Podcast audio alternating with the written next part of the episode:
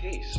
Hope Not Hate are basically controlling Britain. Hope Not Hate, an alluring name for those more concerned about social justice than truth. These backward, these backward thinking, virtue, sig- virtue signalling, fake news create. Hello, and welcome to the latest Hope Not Hate podcast. Um, we've got a really exciting one for you today. This is the latest in a new series we're doing, speaking to various historians about fascism and the history of fascism, the history of racism in Britain and around the world. Uh, the first one came out quite recently with Dave Renton when we talked about his new book Never Again, which looked at the National Front in the 1970s, Rock Against Racism, the Anti Nazi League. And this is the second one in that series, and this is a, a really exciting, a, real pleasure. I got the chance to speak to Professor Paul Preston, um, as today is the 80th anniversary of the end of the Spanish Civil War. And Paul Preston has written countless books about the war, and in this podcast, he talks us through how the war came about, what happened during the war, and why we still talk about it, and why people in the anti fascist movement are still so interested in this war. It's a really, really exciting podcast. He knows everything you'd ever need to know about the Spanish Civil War, um, and I hope you enjoy.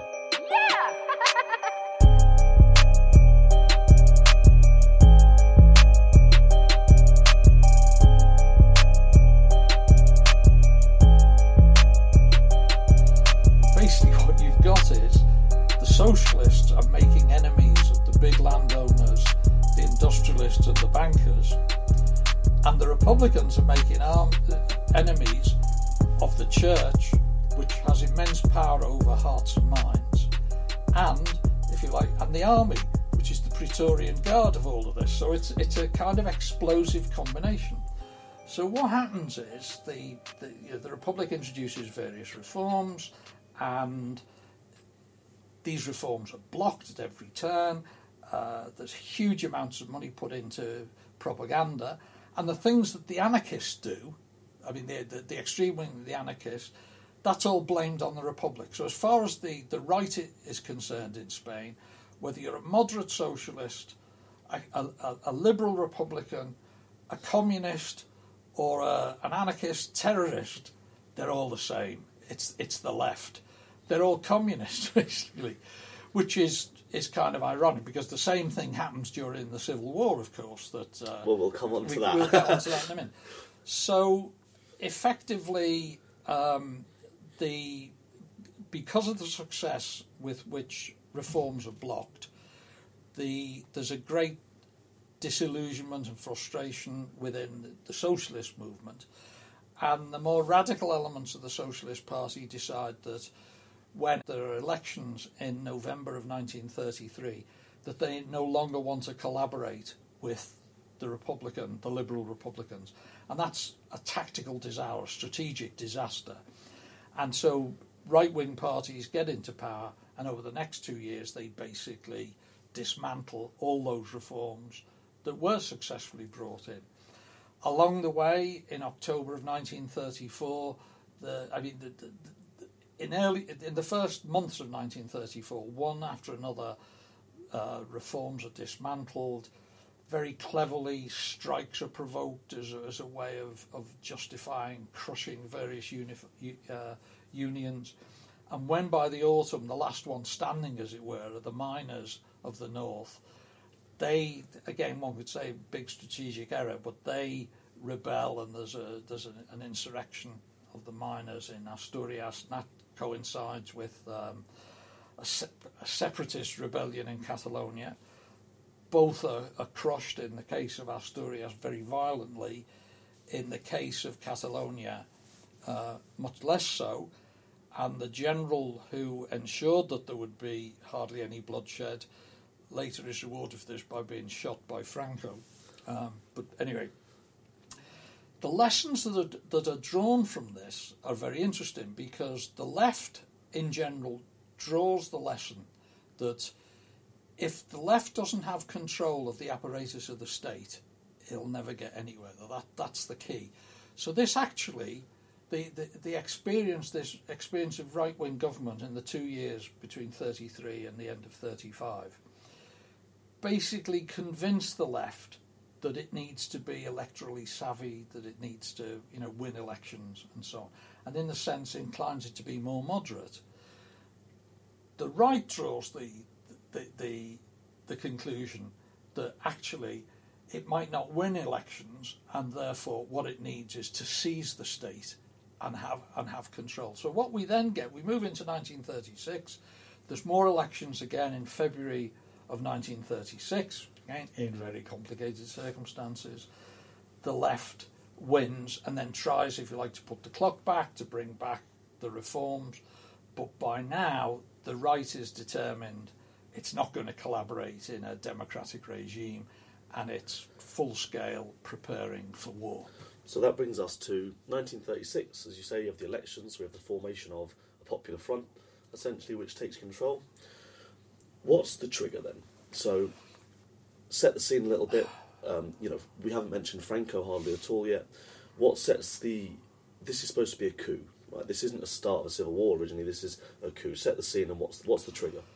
Well, basically, you know, th- th- I mean, it, from the new government coming into power, which it does at the end of February 1936, it basically wants to bring back to implement the reforms that it, it, start, it had started off with in the first part of the republic, and which had then been blocked by, um, had, had then been blocked by by the right. There are a number of things which, are, again, quite complicated, which is that the um, the, the leader of the Socialist Party, a man called Largo Caballero, who in my view is a monumental idiot, he um, he thinks it would be a bad idea for the Socialist Party to participate in government. Now, the Popular Front was an electoral coalition, which included the Socialist Party, and that's where its strength came from because it was a very broad electoral coalition when it creates a government, if you take the socialists out, it means that you've got a much weaker coalition in power. You've basically got a coalition of liberal liberal Republicans. Largo Caballero, and this is why I said I think he's an idiot, he takes the view, oh, you know, if we look at what happened before, remember what I said about the two agendas, Yep. the Republicans can only go so far with their agenda. So let's let them go as far as they can, and then we'll take over with a full scale socialist government, and then we'll implement our socialist revolution. And maybe there'll be a fascist rising, but we'll deal with that e- easily. You know, well, obviously, it isn't dealt with easily. So he is inadvertent, well, not inadvertently, he's effectively weakened the Republic considerably.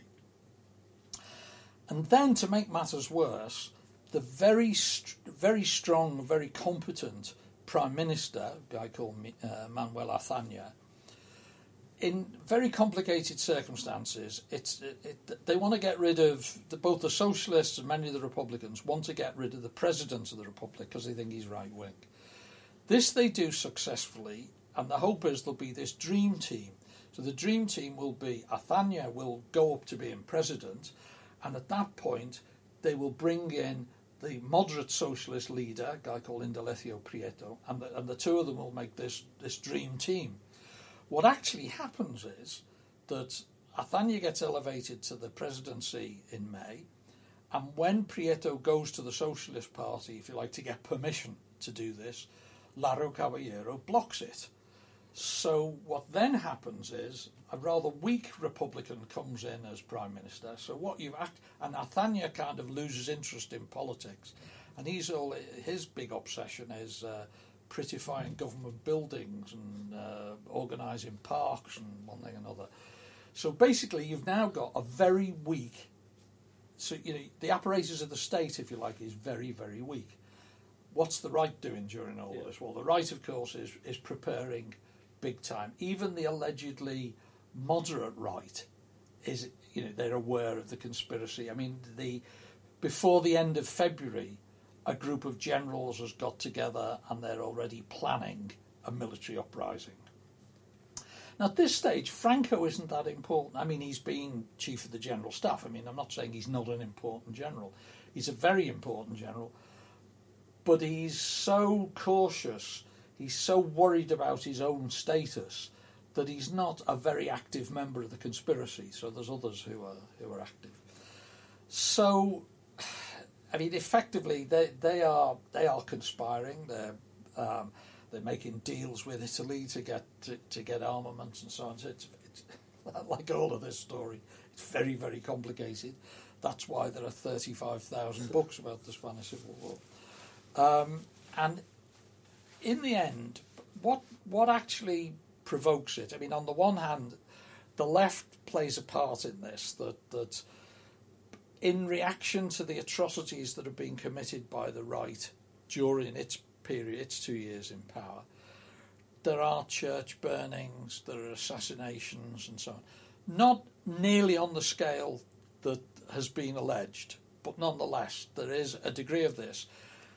And the right wing press very cleverly manages to give, you know, every day there are lists of, they, they bung together every bank robbery, every you know, every accident, everything that a pickpocket's done, every, you know, every act that is illegal, the bulk of which has got nothing to do with politics. It's like in any society, but they managed to create this image that the republic is a disaster, that, that people are living in fear of their lives, that it's you know rampant anarchy, that women aren't safe on the streets, all of that. It's not true, but it's very, very effective.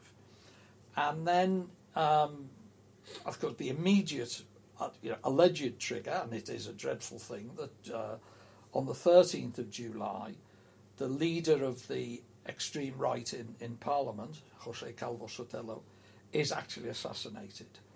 And that then, you know, that the conspiracy was going to happen anyway. But that gives an excuse that, in terms of international relationships, in terms of sympathy, makes it all seem justified. And so what happens is there is uh, a coup, starts off on the evening of the 17th of July in Spain's Moroccan colonies. It's very successful very quickly. And then by the following day, the 18th of July, it's all over Spain. Now, the idea was that there would be an uprising in every provincial capital. And the conspirators assumed it would all be over in a couple of days. What happens, of course, is that uh, it's successful mainly in agrarian area, conservative Catholic agrarian areas, but in, in an awful lot of Spain, you know, the working class takes over. And then, of course, what was supposed to be a quick uh, military coup ends up as the beginning of a, a major civil war. So this starts off as a very, very Spanish war, obviously, but it doesn't stay a Spanish war for very long. Mm. Um, in some ways, it becomes a European war in Spain very, very quickly. So we've got Franco is not actually on the Spanish mainland at this point, but he soon turns up, um, and I guess the war starts in, in earnest.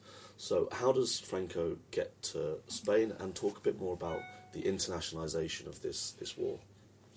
Well, I think one could argue, you know, we, we've, we've just said that the, the wars really started late 17th, 18th of July. I would say that by the end of July, it is no longer a Spanish civil war. It is, it is a European war that happens to be fought on Spanish soil. So, how does that happen? Well, of course, there have been a lot of prior connections between Spanish right wing civilians and particularly uh, the fascist regime in Italy, but also less successfully with uh, the Nazis. But what, and what really happens, and this is what gives Franco his prominence, is that he makes connections First of all, he, he's in um, when when the war starts. Of course, he's in the Canary Islands. He's the um, the, the military commander of the Canary Islands. He gets to the Spanish colonies in Morocco, thanks actually to Spanish right wingers with connections on the right in, in, in Britain, and they organise the aeroplane that, that, that takes him to, to, to Morocco. And what Franco's going to be important now from now on because he has a, a track record as a, a, one-time commander of the of the Spanish uh, colonial army in Morocco, and that, so that he's back doing that. his first problem is how to. This is the the one bit of the Spanish army that works, as it were. It's nothing in terms of you, you know great European armies, but in terms of what's required for the Spanish Civil War, that is an army that's good at, at murdering civilians. It's spot on. That's ex- you know it's a colonial army. It's a racist army, and and Franco is brought in to do that. But his, his big problem: how does he get it across the Straits of Gibraltar? So he makes contact with the mili- the Italian military attaché, and to cut a very long story short, he basically promises that if Mussolini will help, then he will ensure that the and he's lying, of course, but that the ensuing regime will be a kind of Italian satellite that he, you know, will obey Mussolini in all things. And this is not true, but this is what he persuades them. So the Italian military attaché is persuading Rome that this is the case. And at the same time, there are a group of German businessmen in Morocco who are Nazis. And again, in mind bogglingly complicated circumstances, they fly to Germany to try to persuade Hitler to help out in this regard. The- The story of what happens is actually it's it's it's it's, it's rather interesting because when they get to uh, to Germany, of course, Hitler's not in Berlin. Other emissaries have gone to Berlin and no joy. Hitler's actually at Bayreuth in Bavaria at the Great Wagner Opera Festival.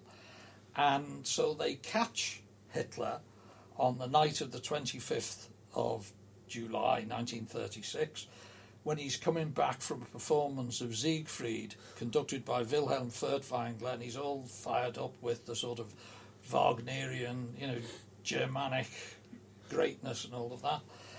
And he is persuaded, not by a lot of the things that people say, but basically he sees the Spanish Civil War, to intervene in the Spanish Civil War, as a great opportunity to change the international balance of power. And that's actually what Mussolini sees as well.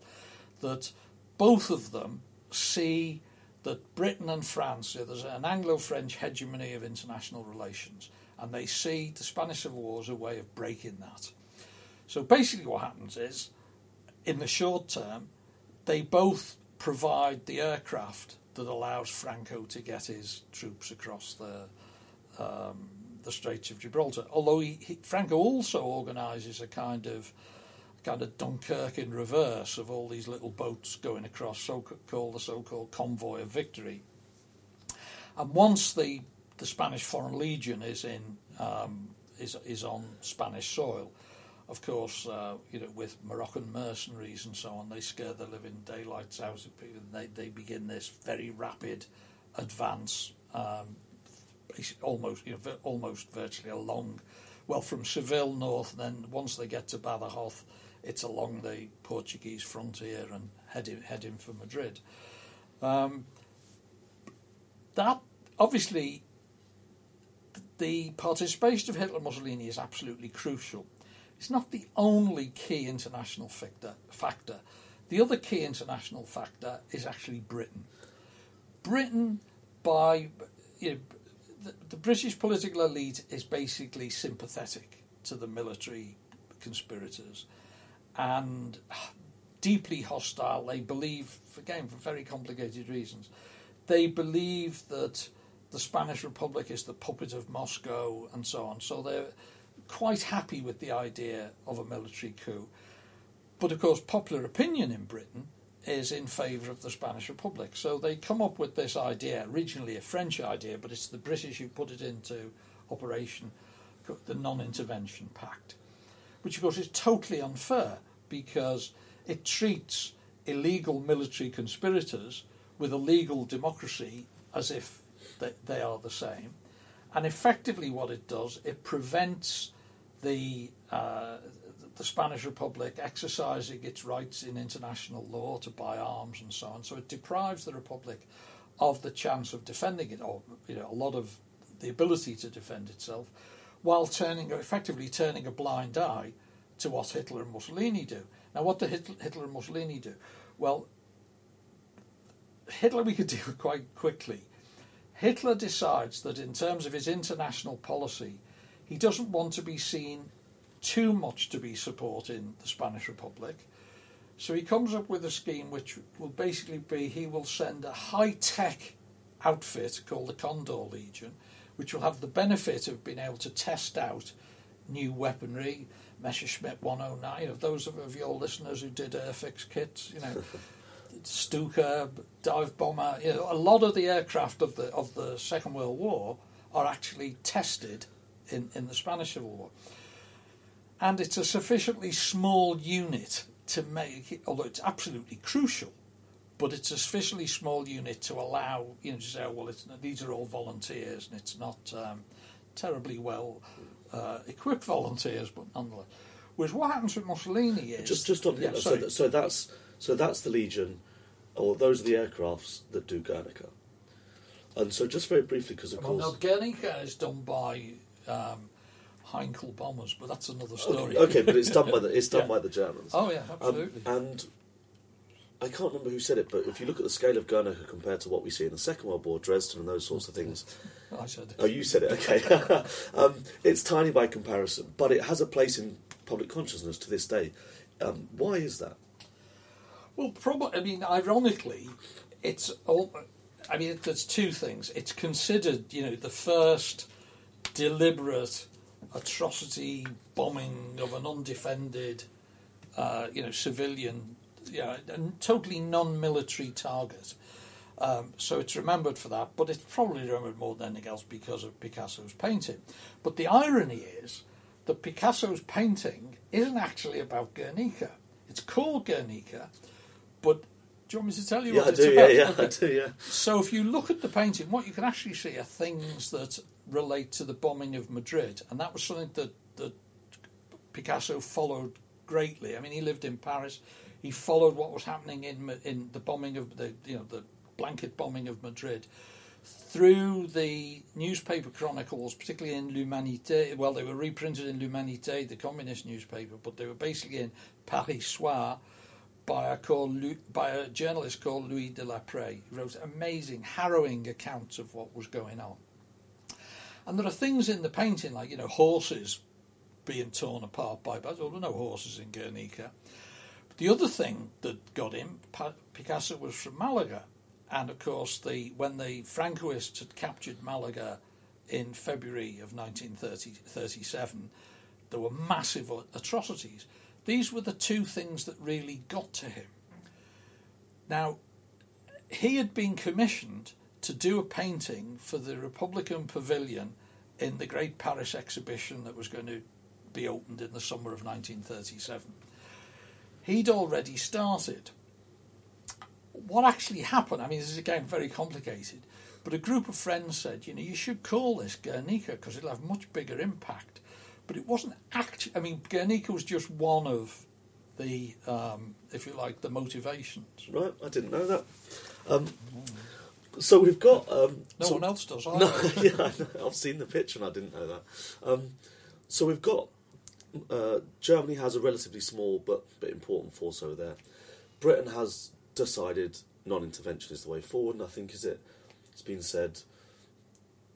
The British people put or put class in front of strategic interest there. but- the British, I mean, the British ruling class did, the British establishment did, yes, because Britain's strategic interest would have been to support the Republic, because clearly what this was doing was tipping the international balance of power.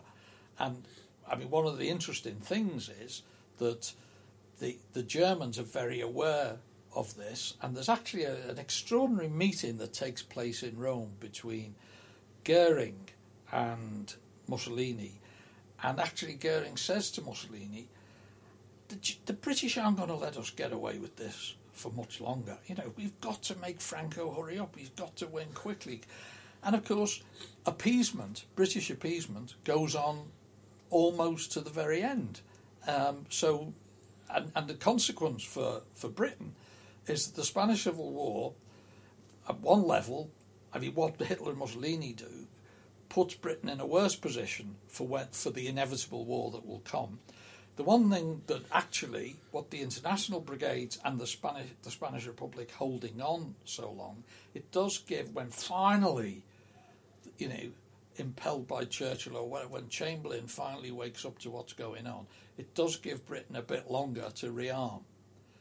Uh, but you know, the the, the, the the astonishing thing is actually the the short-sightedness, shall we say, of the British ruling classes. So on the one side, There's a we- novelty for you. I know.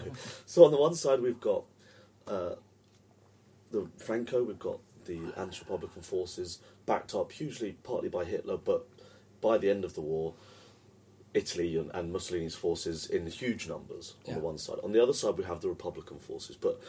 This isn't a single uniform army, or is it? Could you maybe talk us about through who are the anti-Francoist forces? Is it all happy families? No, I mean one of the obviously um, the first problem for the Republic is that the majority of army officers, professional army officers, sympathise with the rising, but of course not not all of them physically find themselves in parts of Spain where the rising has been successful. So they have a choice. They either say, well, I support the rising, in which case they either get shot or, or put in prison, or they pretend to be loyal to the Republic. So you, what you've got is, I mean, th- there are cases on the other side, of course, of Republican officers, you know, convinced Republican officers, but they, they tend to get shot almost immediately because the comrades know who they are. So, so they're very, you know, there's hardly any. I cannot think of an example of a, a Republican-leaning officer on the Francoist side who survives. On the other hand, I mean, man, my book, The Last Days of, of, of the Spanish Republic, there's a lot about, if you like, geographically loyal officers who finally come out in the end. So that's a real weakness for the Republic. The Republican, the actual formal army, is riddled with traitors and saboteurs. So that, that's problem number one. At the beginning of the war, the uh, opposition to the to the military coup comes from it's spontaneous workers. So that's why, of course, they get mangulated very quickly. The you know they're sort of uh, particularly in the south when when Franco's colonial army arrives in Seville and they start heading north very fast. You know they're up against peasants armed with blunderbusses and uh, you know scythes and you know farm implements, and they get you know they, they get defeated very quickly. It is only it is round about I suppose September October that the Communist Party starts trying to organise a proper army. And this is it starts off that there's a, a, a very effective communist unit called the Fifth Regiment, which eventually becomes the basis of what's called El Ejército Popular, know, the, the popular army. But it takes a long time to get, it's probably it's beginning in 1937 before you have the be, the makings of, a, of you know a, a, an organised conventional army. In the meanwhile, of course, what we can't forget is that the Russians have intervened. Now, why do the Russians intervene? Um, despite again what much has been said, and certainly a lot was said at the time, you know that the Russians always wanted to turn the republic into you know Soviet Spain. The Russians had no interest in that whatsoever. They were terrified of a revolutionary outcome in Spain because what they wanted to do, Russian policy was based on trying to encircle Germany, just as it had been before the First World War. You're frightened of Germany, what do you do? You try to surround it with reliable allies. The Russians had managed to ally with France. They had feeble hopes of getting some kind of alliance with the British. That really wasn't going to happen. So the idea of a, if there was a revolution in Spain, that could provoke serious division in France, which it did. So why? So in, in, in the light of that, why on earth did the Russians help? Because Italy and, and, and, and Germany were advancing so quickly that they were terrified that France would end up with a third fascist state on its borders. It already got Germany to the east, it's got Italy to the southeast, and if Spain went fascist, then this would be a disaster because France, the bulk of France's forces are in North Africa. How are they supposed to get to the metropolis? Well, usually it was through a democratic Spain. That's not going to happen. So basically, The Russians decide to help the Republic out of sheer necessity, not out of making a revolution. And of course, you've also got to remember the Russians are involved in a war in China. You know, there, there's a lot of a lot of drains on Russian resources.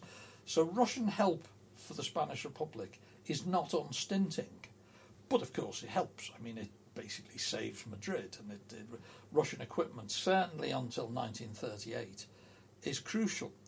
But it has the other effect that it convinces British and French policymakers that the Republic is the puppet of Moscow. So you've got the Republican forces centralised into a, a more formalised army, um, but you've also got kind of Trotskyist groups, you have anarchist groups, and they're not all getting on.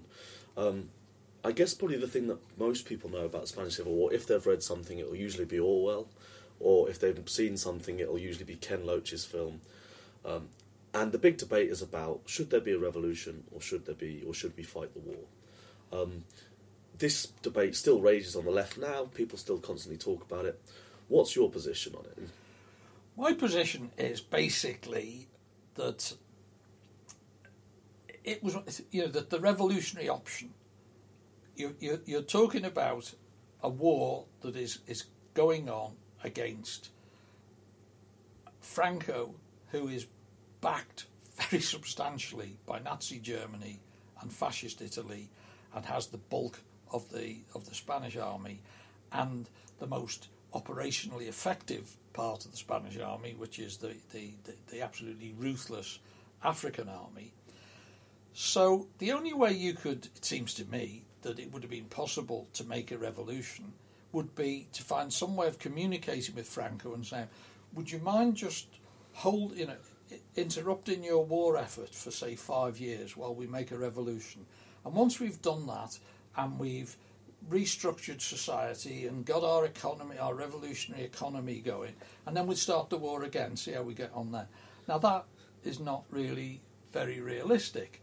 And I think a lot of, you know, obviously it is true, there were some wonderful things happened with collectivization of, of agriculture, collectivization of industry.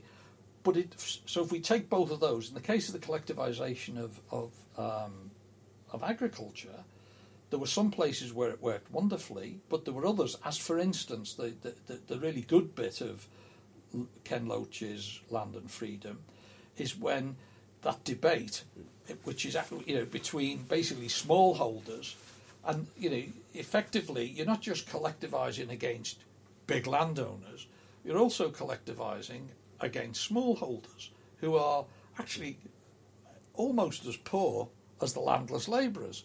And so there are, I mean, one of the problems is that, for instance, the Durruti column, and, and when they go into Aragon and parts of, of, uh, of, of Western Catalonia, they massacre smallholders. You know, they do things that are hardly part of, you know, building the collective enthusiasm for a war effort. So that's a problem with agriculture.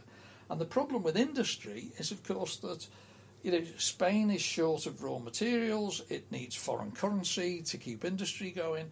And again, um, know, anarchist takeover. Now, it's certainly the case, for instance, that there are many industries that when the Francoists finally take, you know, have, have conquered all of Spain, they find factories in better condition than they were, you know, in 1936. Many owners are massively benefited by the way the anarchists have run their factories. But you know, it is it's, it's not just me, but you know, the socialists, the Republicans, the communists, the Russian, you know, believe that the only way forward was a conventional war effort because, you know, there'd been people like, for instance, Noam Chomsky, you know, that the, who's big fan or was in his day big fan of of the revolutionary option. But the point is, he was making comparisons with Vietnam well, there was no Ho Chi Minh Trail across the Pyrenees. You know, there's no France was not Red China. You know. So, so the idea that um, if there'd just been a revolution, they would have thrown off fascism.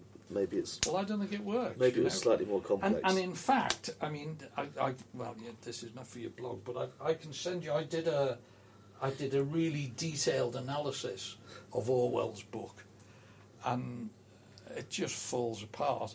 Not least, of course, where I actually found one of his letters in which he says, of course, I didn't believe any of that, but you know, the, the POUM was having such a hard time, someone had to stick up for them.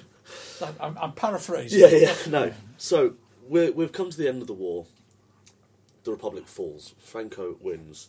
Um, one thing I thought was really interesting is one of your huge books that's called The Spanish Holocaust. So I guess we've finished.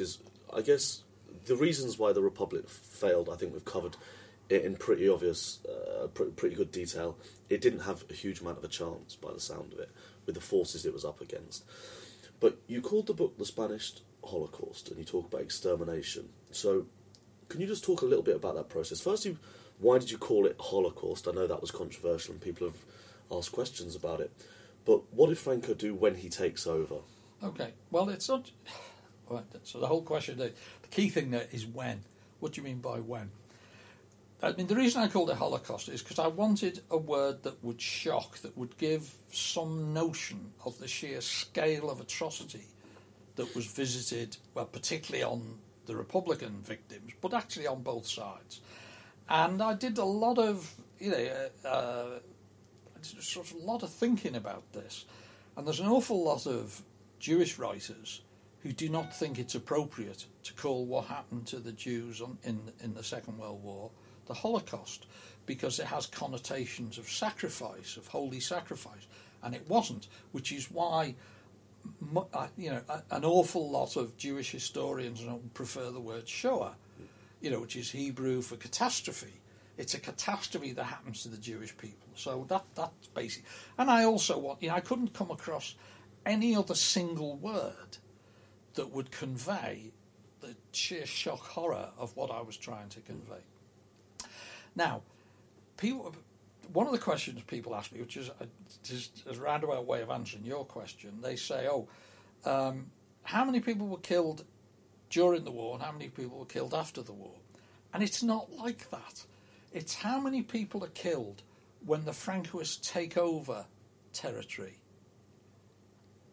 and are there any left to be killed after? So basically, if we look at North Africa, Ceuta and Melilla, the atrocities take place within hours. You know, the, the, the atrocities are starting on the evening of the 17th of July. When you look at southern Andal- An- Andalusia, they're happening in the next two or three days.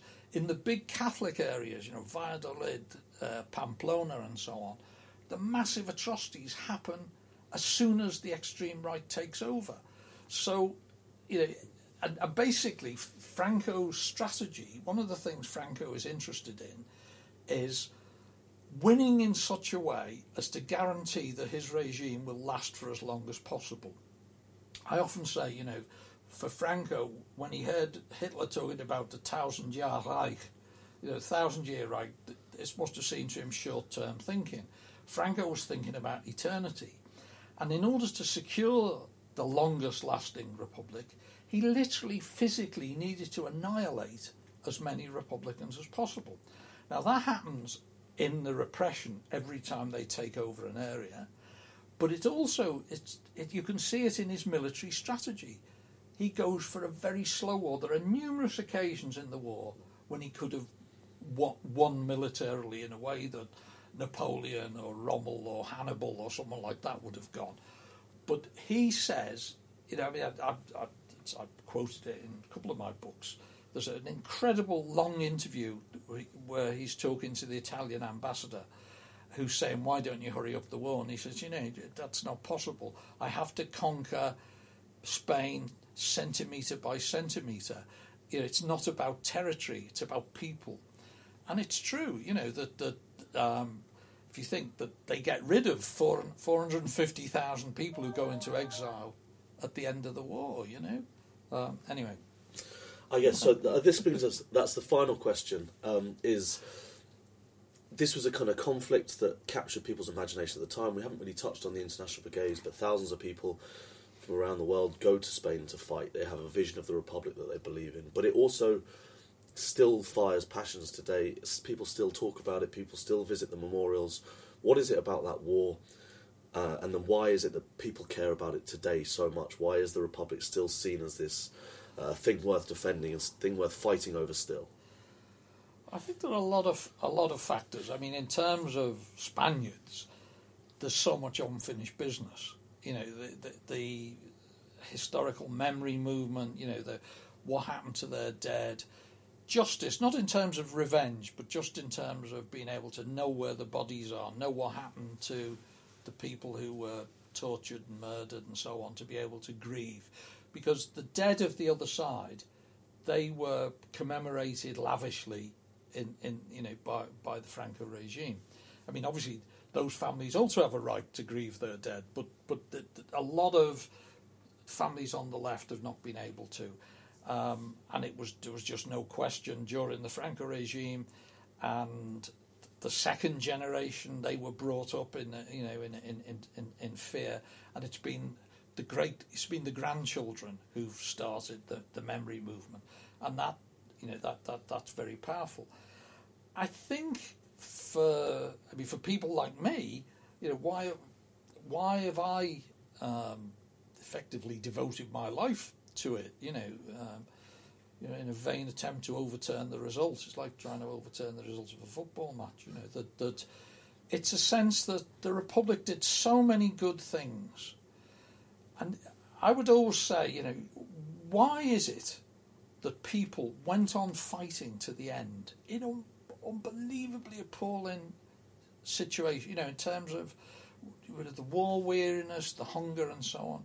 And they went on fighting for their republic. Why? Because, particularly relative to what it had been like before 1931, what the republic did for people in terms of agrarian reform, in terms of social welfare, terms of education, you know, there wasn't really an education system before In terms of women's rights, you know, I often say, you know, uh, what the Republic gave, the, the, Republic gave a lot to women, and Franco took away even more. You know, and I think a lot of those ideals, and in a sense, yeah, the notion we often hear, the last great cause. I think, yeah, I, don't know if there have been other great causes since, but it's, it seems to me anyway that despite some of the things that have stained the, the memory or the reputation of the Republic, and, and certainly there were atrocities there too. Overall, what the Spanish Republic did is really worth remembering. Um, and there's a there's a great quote from Albert Camus, you know, when he says that um, the Spanish Republic shows that, or the defeat of the Spanish Republic means that even when a great cause is defeated, it's worth remembering. I think that's probably a nice place to finish. Thank you very much for, for giving up so much of your time. Um, that means much appreciated. Pleasure.